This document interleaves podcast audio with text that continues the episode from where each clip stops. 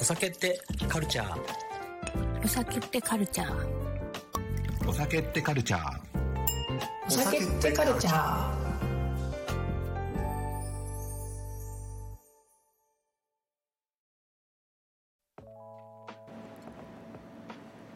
皆様おはようございます。そしてこんばんは。こんにちはの方もいらっしゃるかもしれません。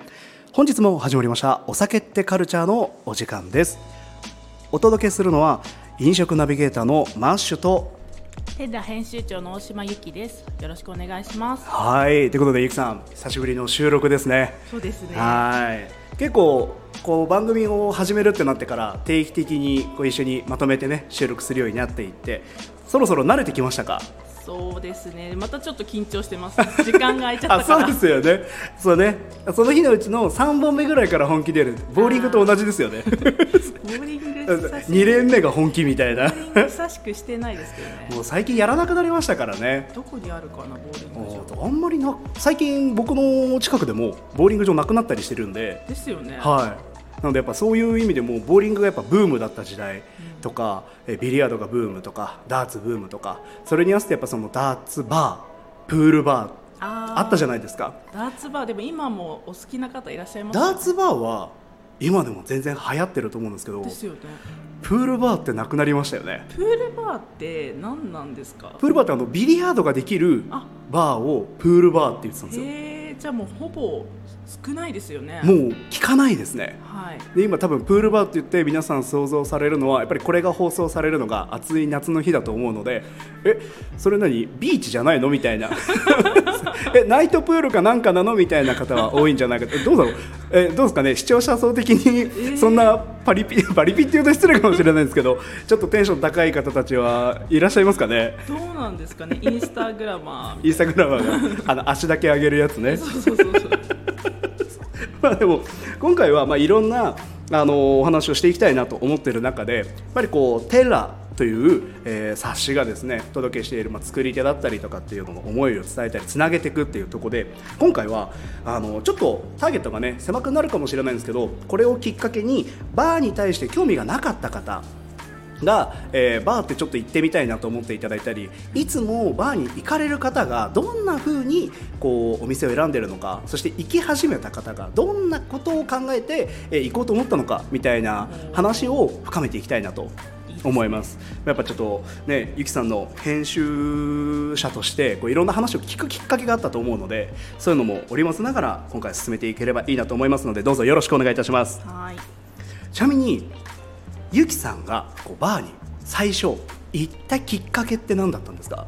いやーなんかちょっと特殊そんなやついないよって言われそうなんですけど 私大学生の時に、まあはい。もちろん二十歳になってからお酒飲み始めましたけどもちろんね。あのー スコッチウイスキーに急にはまり出しまして女子大学生が。はい。なんかすごいあのすごい狭い地域で地域が違うだけでこんなに味が違うんだっていうのがすごい面白いなあと思って。ーはいはいはい。でお家でそんなスコッチウイスキー高いの買えないじゃないですか、うんうんうん。なのでショットで結構なんかそこまで高くなくたくさん出してるバーが今も系列であるんですけど新宿にあって。はい。でそこに初めて一人で行ったなと思い出したんですよ。はあ。でもスコッチウイスキーがきっかけって、はい。確かになかなかちょっとコアなスタートかもしれないですね。ですよね今思うと、最初やっぱり彩りが綺麗なカクテルとか。うん。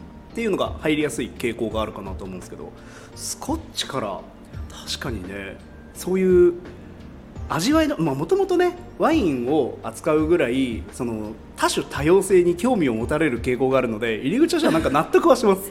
そうなんです。多分そうスコッチにはまったのがきっかけでワインもすごい興味がなんか同じ世世界線そうか。ですね。ワインもね同じ品種でもこうテロワール、まあ、気候風土で違うっていうのが非常に出るじゃないですか。はい。より生々しいですよねブドウの方がね。そうですね、はいえー、バーに対するその最初の時の印象っていうのは何かありました、まあ、最初ねウイスキーが飲みたいっていうところから入ってる中で最初行くのをよく聞くのが最初の一歩が踏み出せなくてうんうんうん。ちょっと怖くてみたいなあるんですけどあんまなかったですか？怖かったですねなのであそうだひ一人で行ったって思ってたけど多分そこはお食事も出してるバーなんですよ。はいはいでなんかは飲み放題コースとかもある、まあ、そこまで安い感じじゃないんですけどそこでなんか友達との何回か行ったんですよね、うんうんうん。何回か飲み会開いてやって行き慣れたから一人で行ってみようみたいない感じの使い方をしましたね。入り口としてはじゃあ、まあ、ご友人だったりとかと一緒に行ってからちょっとなんですかお店の雰囲気見るじゃないけどあここなら行けそうって言って一人で入っていく、おー確かに今そっちの方が入りやすいのかもしれないですね。そうですね。いきなり一人ね。あんまないかな。でも最近は、まあ、やっぱりちょっと年を重ねてきて経験値も増えてきたんで、はいちょっと一人で行く楽しさを覚えてしまうとその扉の前のドキドキ感が逆に病みつきになるというか。だから今っぽくなら沼ですよね。やっぱでも初めてのお店のワクワクを味わえるようになるとちょっと楽しむ視点が変わってくるのかなと思うんですよね。だんだんそのお酒だけじゃないとこになんか価値をこう見出せるようになるというか。そうですねいいですね。今こうなんでしょう、まあ、昔って、まあ、昔の話してもねあ,、まあ、あれなんですけど あのやっぱり誰かに連れてってもらって。ああそうですね。が多かった印象なんですよ。うんうん。会社の先輩後あそう輩ですそうですそうです。今って連れてってもらうよりはなんかバーという世界観いいな行ってみたいな調べようっていうのがめちゃめちゃ多い気がしてて、あー自分で調べてそうですね。一人でいらっしゃるんですか？もうそういう人たちはあの目的がはっきりしてるのではい。もう調べてここがあったんでっていうパターンは非常に多いというふうに聞きますね。なので昔よりもよりコアになりやすい方たちが集まりやすくはなってる気がします。うんうんうん。もともと興味あるんで。確かに。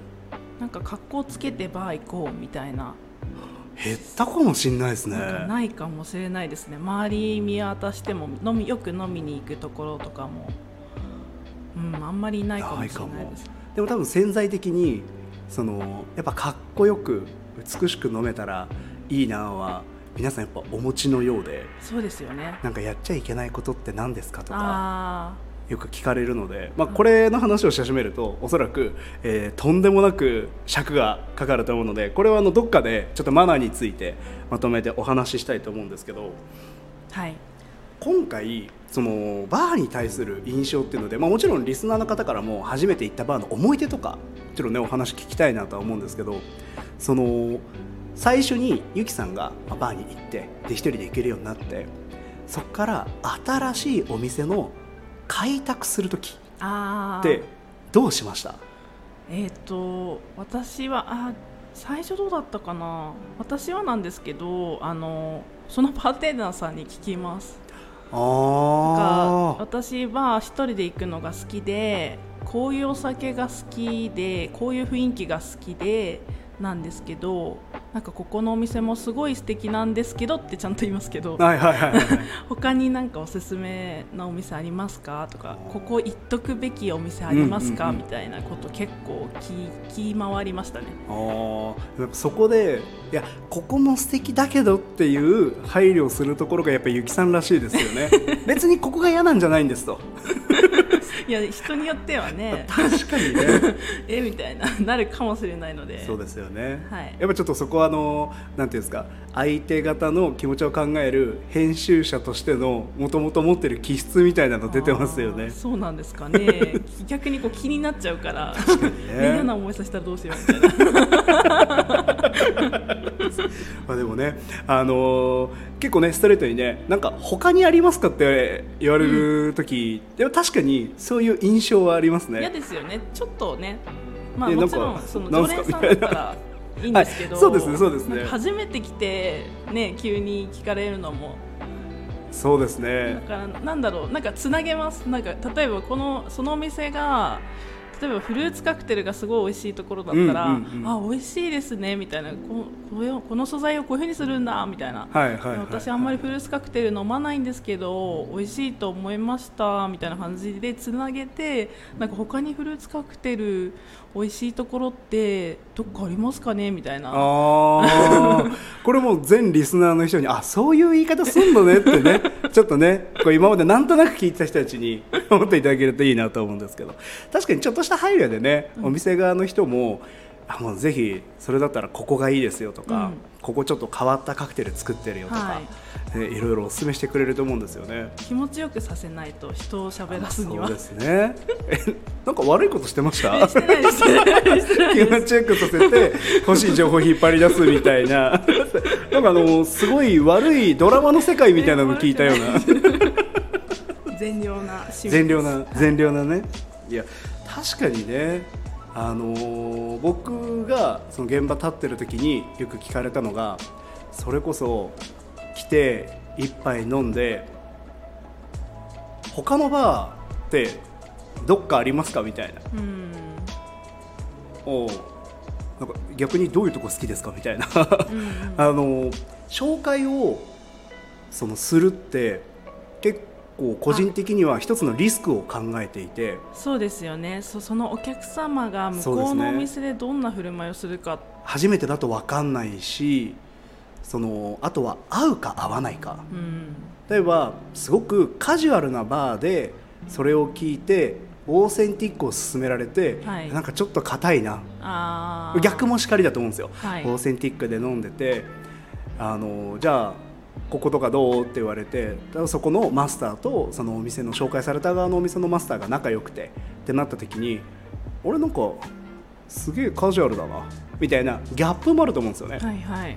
なので結構聞かれた時はどんなお店が好ましいのか、うんうん。で今、ね、来てるこのお店の雰囲気が欲しいのかみたいな話はよくするんですけどで何でもいいですって言われたら結構何でも紹介しますね。ああとそうねやっぱさっきあーってなってましたけどその紹介してこの人大丈夫かなみたいな。ーいやでもそれ間違いないですよね。これでもバーだけじゃないじゃないですか。あそうだと思います。人同士の紹介って、はい。まあなんか一種の恋愛みたいな部分があってこの人合うかな合わないかなとりあえず合わせようは失敗が生まれる場合も多くそうですてね。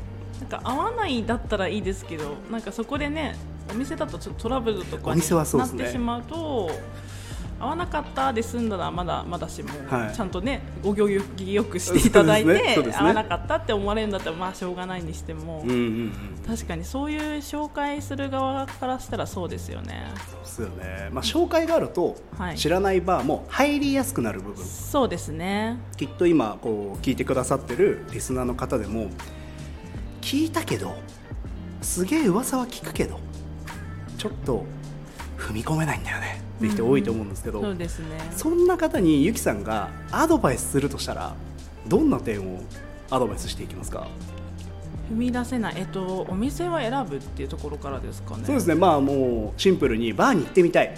でもどこ行っていいか分かんない、うん。みたいなところから、えー入るとしたら何をどうやって入る？みたいなのをお勧めしますか？どうやって入る？そうですねまずとりあえず行ってみる。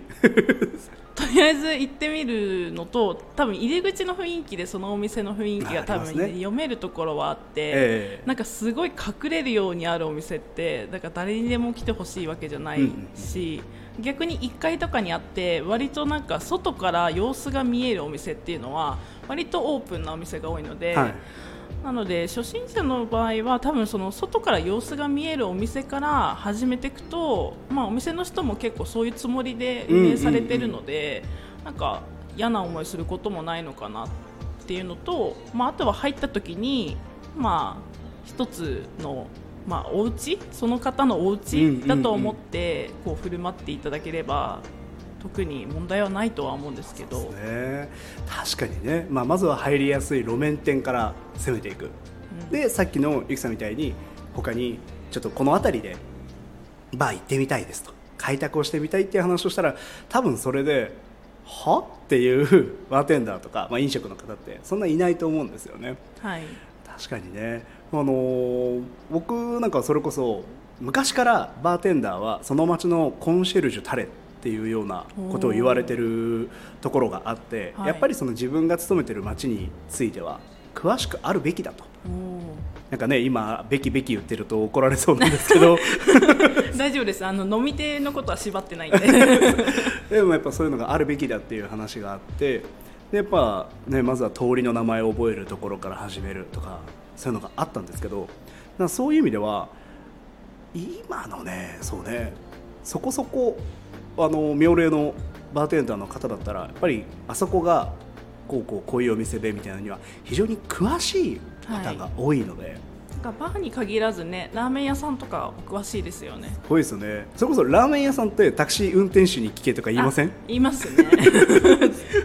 ありますよね。やっぱあのそれぞれの専門分野があると思うので、まあ、ぜひそうやって枠を広げていっていただきたいなと思うんですけどちなみにその最初、まあ、怖さもあったそのバーに入るっていうところにおいて今とその過去って、まあ、初めての時ってだいぶバーに対する印象こう思ってたハードルみたいなのが変わってきてると思うんですけど、はい。それなんとなくこう変わってったなみたいなのがあればぜひ教えていただきたいなと思うんですよね。そうするとあのリスナーの方もあなんかこのハードル超えたらそういう風になれるかなっていうはい。展望がちょっと見えていいのかななんて思うんですけど、なんか多分最初は自分に合うお店を見つけるのが多分大変で最初の頃はちょっと合わないお店とかに行っちゃったりとかもして、うんうんうん。なんか居心地悪かったりしてあれって思ったんですけどなんでなのかなとかあこういう感じのお店こういう入り口のお店はダメなんだとか、うんうんうん。なんかこ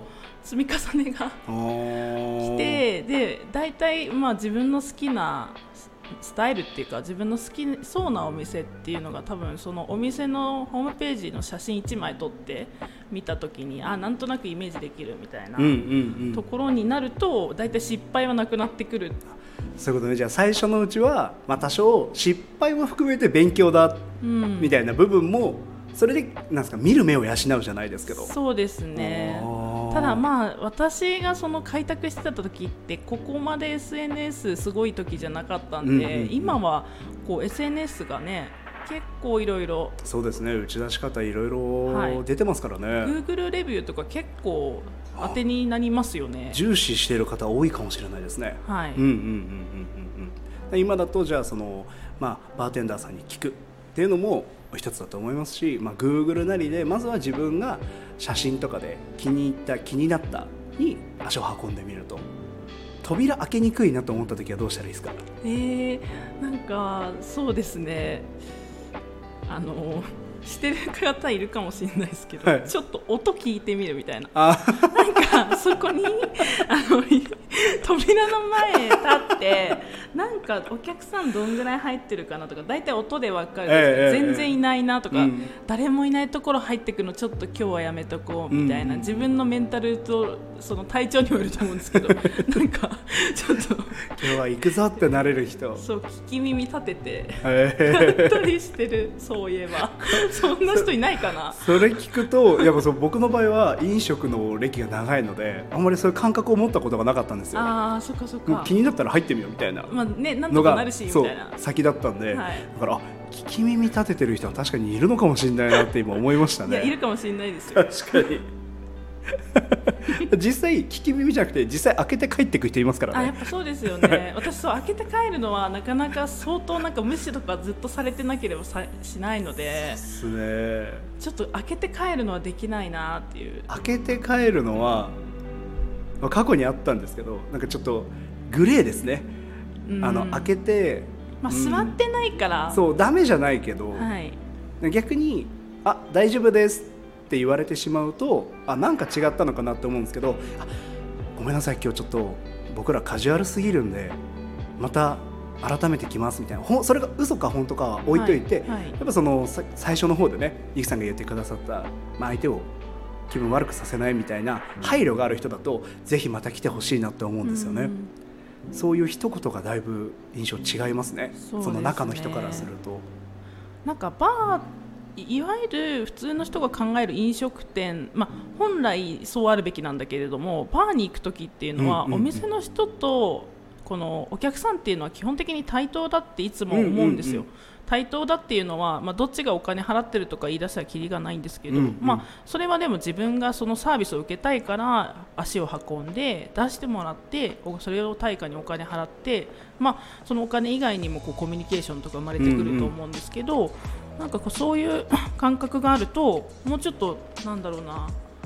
そう普通のファミレスじゃないんだよっていう,、もちろんファミレスの人も大切にするべきなんですよね。そうですね。働いてくれる人がいなかったらそこを利用できないこれだけ人口減ってきてる中で、なので、まあ、なんかみんなが飲食店に対するイメージを変えるきっかけになるんじゃないかなっていうのはありますよね、うんうんうん。うんバーの振る舞い方っていうのは。そうですね、やっぱりこうそれこそ、えーバーは社会の縮図であるなんていう言葉も、えおーーあるぐらいですからやっぱりこうカウンターに並ぶとですね肩書きがある方も、まあ、そうでない方もですね、まあ、学生であっても一人間として並ぶっていうところでそこにそのでしょう礼節さえあれば逆に社長の話を聞くこともできてみたいな部分で、えー外に出た時の礼節みたいなのが少し出るよねみたいな話はやっぱよくありますね。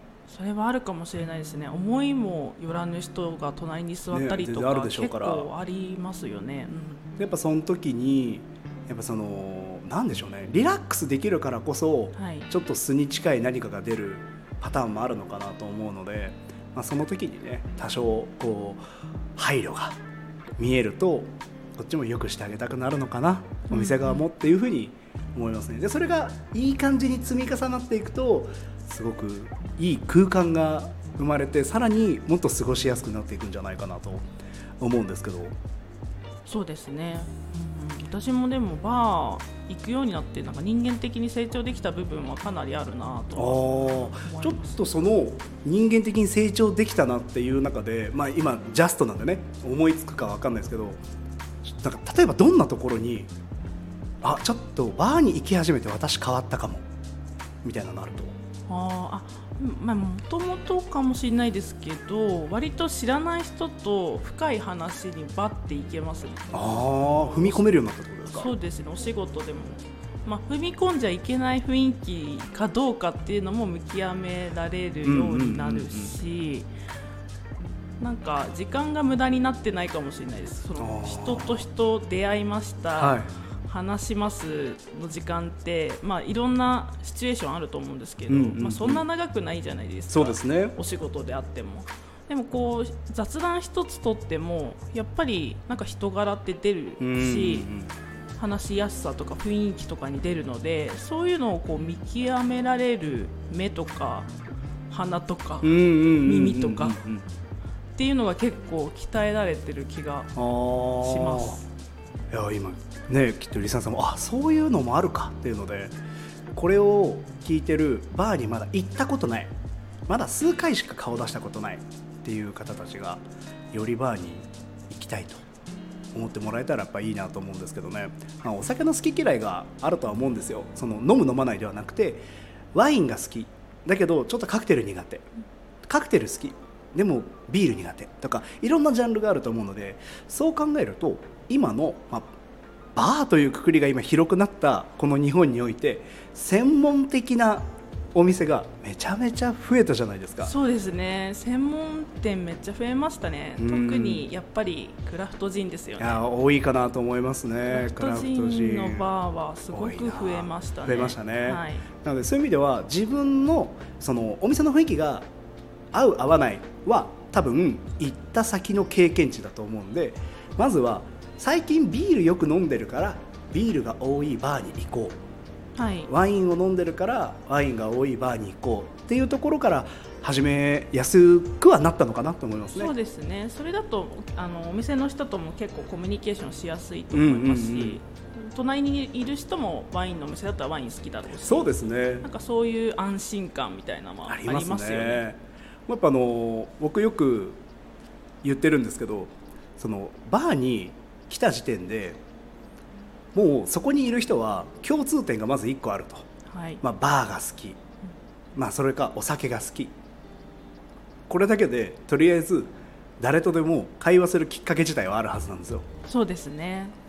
まあ、あとはねそのお店によって話していい話しちゃダメみたいなのがあるから、まあ、その辺はなんかそのでまたマナー編とかをはい。ぜひやって話していきたいなと思うんですけど、たくさん喋っちゃいました。ねいや長いですね、えーまあ、あのやっぱバーに対する印象っていうところでやっぱこうそれが少し、まあ、ゆうきさんの体験談をもとにですね変わっていけばいいのかなと思います。実は今日 CM 流そうと思ったんですけどちょっとこの話もっと掘り下げたいなと思って CM をねこう流さなかったんですよね。なのであのサウンドディレクターの陶器ガッパさんがですねおまた流してねえのかよと。なると思うので、えーその待望の CM はですねまた次回お送りしたいと思います。はい、ということで今回はバーに対する、まあ、ゆきさんはじめ、まあ、印象だったりとかみんなが、えーこういうふうに思ってる人多いよねみたいな話をしていったので逆にリスナーの方から初めてのバー体験とかあ、えーお聞きしたいなと思います。ぜひお便り欲しいですね、はい。他にも何かゆきさん聞いてみたいことありますか？えー皆さんバーに行かれる時に一杯目に何を頼みますか？ああいいですね。何頼むんだろそうですねバーに行かれてる方特にうはいこう何を一杯目によく頼む。あと何を頼みたいですか？ああそうですね。ぜひそちらをお便りで寄せていただいて、そしてそれに答える会を作りたいですね。そうですね、はい答える会を作るということは皆様からお便りが来ないといけないということです。もうそこに関してあの 急に責任感を押し付けていくんですけど。ぜひお待ちしてます。お待ちしております、はい。それでは、えー少し長くなりましたが本日の「お酒ってカルチャー」お送りいたしました。また次回お会いいたしましょう。お酒ってカルチャー。